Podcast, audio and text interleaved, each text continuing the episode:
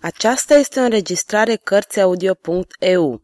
Pentru mai multe informații sau dacă dorești să te oferi voluntar, vizitează www.cărțiaudio.eu.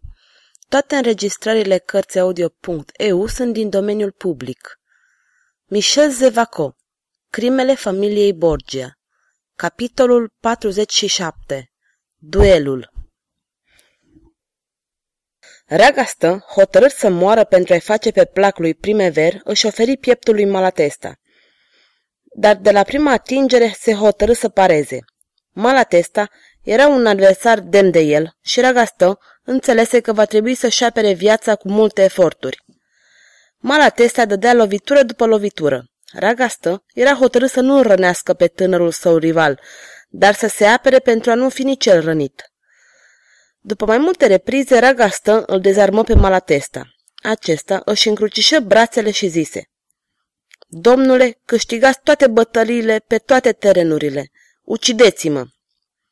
Martorii din acel moment îl considerară pe Malatesta mort.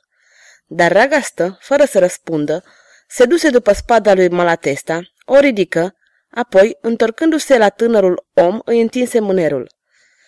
Gestul acesta atât de simplu ridica aplauze și urale din partea celor ce priveau. Malatesta stătu câteva clipe luptându-se cu lacrimile care îi împânzeau privirea, apoi, întinzând brațele spre Ragastă, spuse Iubește-o, ești demn de ea. La naiba, zise Ragastă, chiar dacă nu vă iubește așa cum spuneți, nici eu nu sunt mai fericit.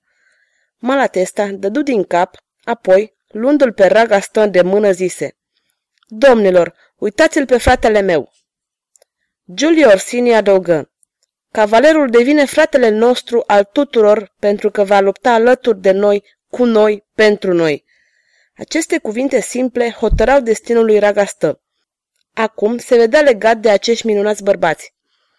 Domnilor, această onoare de a învinge sau a muri în preajma dumneavoastră mă onorează. Toți, după această emoționantă scenă, porniră spre Monteforte. Sfârșitul capitolului 47